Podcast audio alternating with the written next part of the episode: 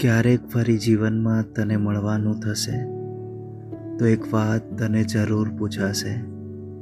એ દિવસ બાદ મારા જીવનમાં ઉગેલી અમાસ. આજે પણ પૂનમનો આખો ચાંદ નથી બની શકી.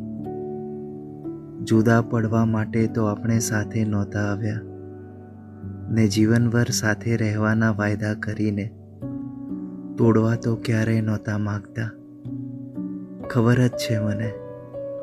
કે જુદા પડવાની લકીર હાથમાં ખેંચાયેલી જ હતી તેમ છતાં સાથે આવીને દૂર જવા માટે તો નહોતા મળ્યા.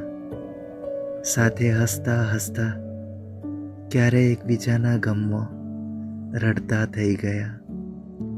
એકબીજાનો હાથ પકડીને જાણે મેળામાં ખોવાયા હોય એમ છૂટી ગયા.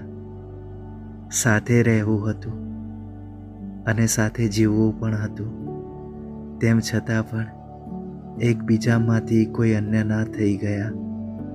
આમ એકબીજાને આપણે ખોવા તો નહોતા માગતા.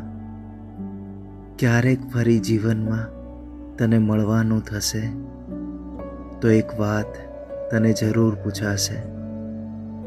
એ દિવસ બાદ મારા જીવનમાં ઉગેલી અમાસ. આજે પણ પૂનમનો આખો ચાંદ નથી બની શકી. અંકિત ચૌધરી શિવ